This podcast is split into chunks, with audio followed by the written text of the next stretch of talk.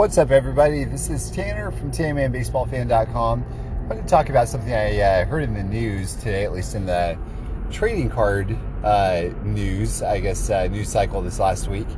Uh, for those of you who don't know, uh, there's uh, someone by the name of Logan Paul.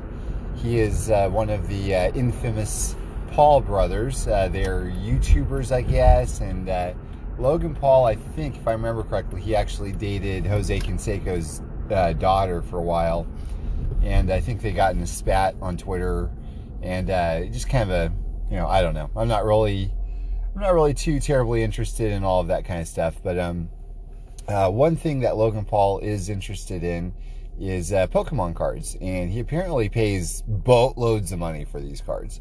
In fact, I think uh, his brother, I guess it is. I, I, don't know exactly all the details, but I think his brother had a Pokemon card that was worth thousands and thousands and thousands of dollars on a necklace when he was walking up to a boxing match or something. I don't know. I'm not really sure exactly how all that worked, but I remember just hearing little little bits of this. But um, anyways, ultimately, kind of what happened, uh, what I found out uh, recently is that Logan Paul ended up spending uh, $3.5 million on a case of Pokemon cards.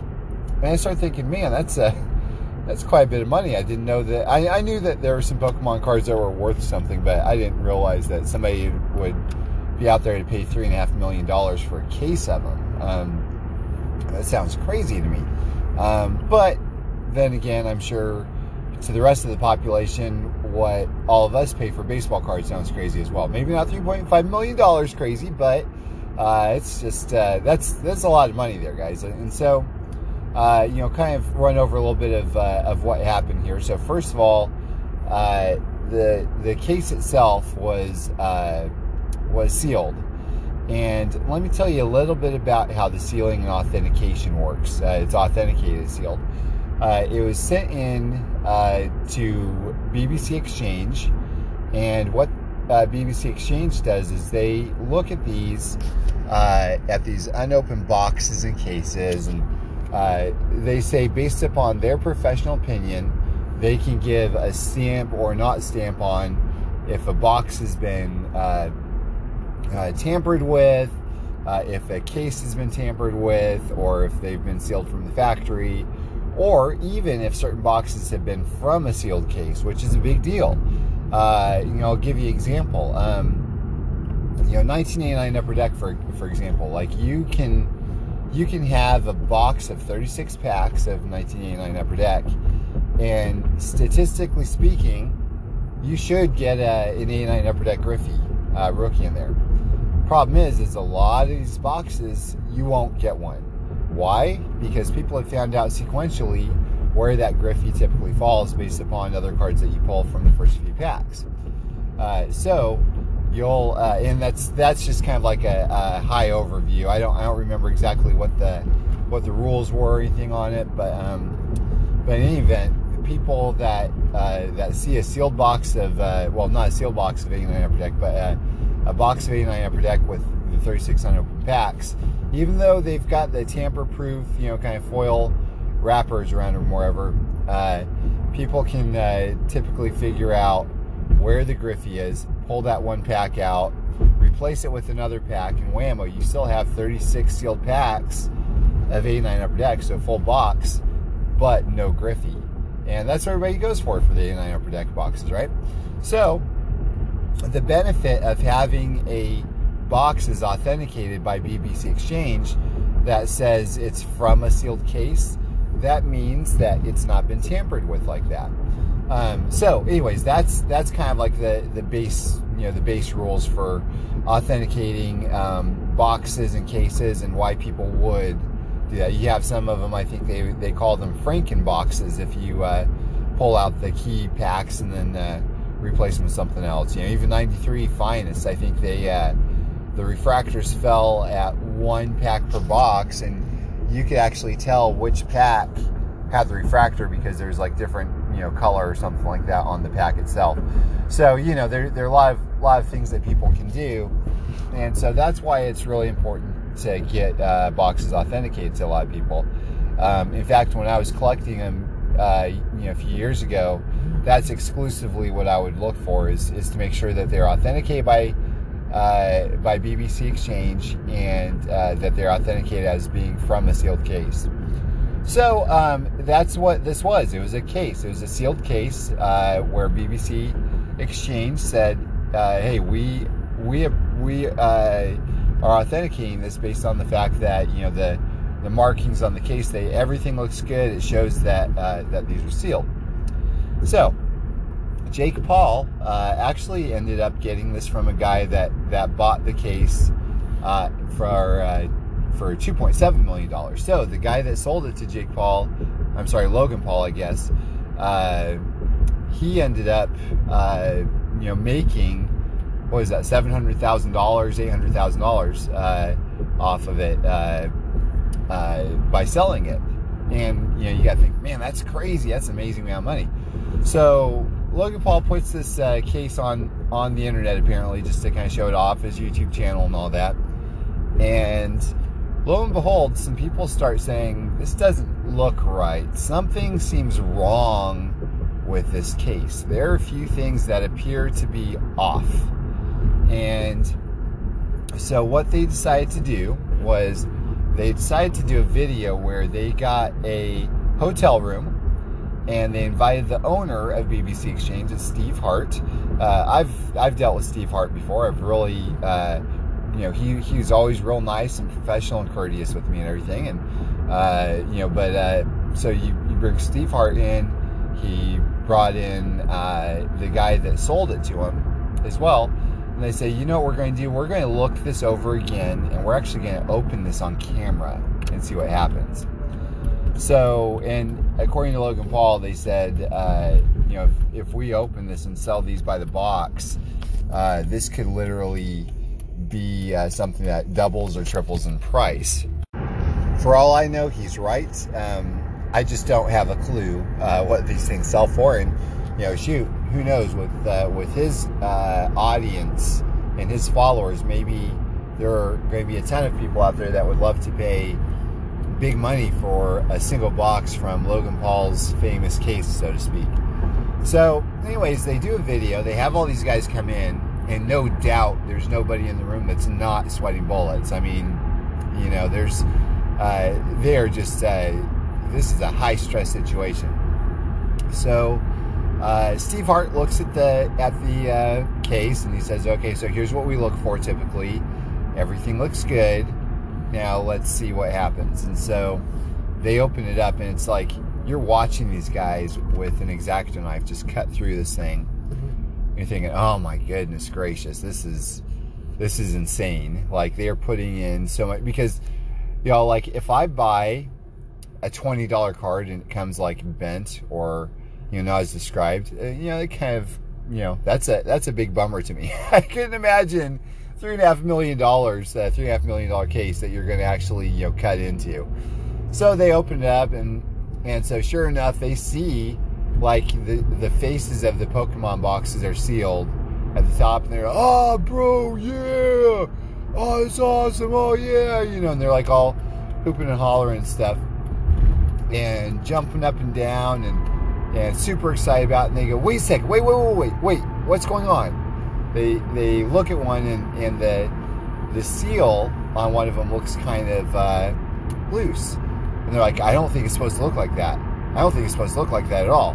They're like, pull one up, and they pull one up and like uh, take one one of the boxes out of the case, and, and one of the tops kind of bows, and they go, oh no, wait, it's not supposed to do that. What's going on? And so they're very concerned at this point that the seals aren't tight around the boxes, the individual boxes. And so uh, you start looking at this, and uh, and you know, as the viewer, you're like, man, this is getting kind of intense here. Like, what what exactly is happening? Like, is this is this fake or what? And like, what does it mean by fake? That was kind of my thing. Was like, does this mean that these aren't really sealed? Uh, did they put together some Franken boxes? Like, what does this mean? So, uh, they made the determination that the only way they could really tell is if they actually open a box. So they literally open up one of these boxes and they pull the, the flap up and wow, like you look at it and sure enough, there's not Pokemon packs, there are G.I. Joe packs. Somebody at some point down the road replaced all the Pokemon packs in these Pokemon boxes with virtually worthless G.I. Joe packs and did a half-hearted attempt to, or full-hearted, I guess, to uh, seal these boxes back up and uh, put them in a case and make it look like the case was sealed and send it into BBC uh, Exchange in hopes of duping uh, the BBC guys and then eventually a seller or a buyer later on down the road. And, you know, so the the room was obviously filled with uh, just heaviness and disbelief. And Steve uh, said, you know, he goes, "Well, I, looks like we've all been duped."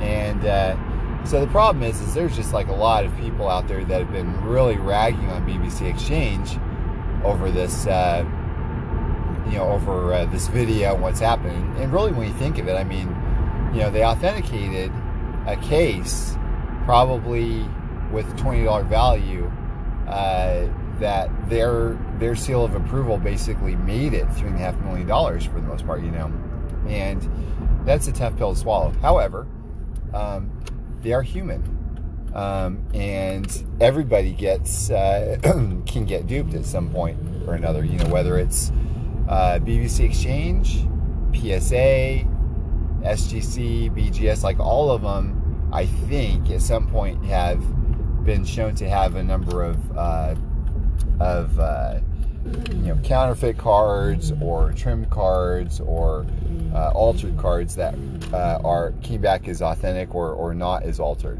and um, you know it's it's an unfortunate part of the hobby but that's just like everything in the world you're gonna have some sort of fraud that comes in. And so it's a, that's really kind of a tough pill to swallow because there's a lot of people that hold uh, boxes and cases of uh, of cards that have been uh, authenticated by BBC Exchange. Now they're wondering, are these real? Or like, can I trust this or not? And so I would imagine probably yes. Um, and uh, you know, it's just it's still very difficult for people to, you know, to kind of wrap their brains around. So if I remember correctly, I don't believe that BBC Exchange does a whole lot when it comes to uh, Pokemon. So it sounds like you know that their bread and butter, their wheelhouse really is like baseball, basketball, football, hockey, that sort of thing. So sports cards. Um, so I personally wouldn't worry too terribly much about um, you know any of their other authentication uh, services and the items that have been authenticated in the past. Um, there is another company. Um, it's actually a, uh, well, I don't want to say like a real life friend, but like a, uh, a guy I know or a Facebook friend uh, named uh, uh, Kurt uh, that actually does. actually, let me let me get his name here real quick. I want to make sure I, I get this right. It's Kurt Christensen, and I think I've probably mentioned him before. I've done uh, deals in the past, he actually started up something uh, called uh, Ripping Vintage Packs. And um, I think they do authentication as well. Um, and I'm sure that they are, you know, incredible also. Like I've never had any, uh, whenever they started doing this, I think that's kind of when I got out of uh, getting, uh, getting these types of, um, you know, pieces for my collection when it comes to like authenticated boxes and, in case and that sort of thing. But um, yeah, if you see like a box or a case that has like cellophane around it that has RVP on it, that's their company. Um, it looks like there's uh, it's Kurt and Brandon. Um, let me see if I uh, can get Brandon's name here real quick. I'm on their their website here. Uh, I don't think it has his last name. Um, but anyway, so Kurt and Brandon, they're they're from Ripping Vintage Packs, and um, I would, you know, certainly, uh, you know, say that I trust them as well uh, on, you know, when it comes to authenticating things. They know what they're doing. Um, Kurt's got like just an amazing stockpile of uh, of unopened material as well. He sent me pictures of uh, of all the stuff he has. It's like a museum. Like it's incredible.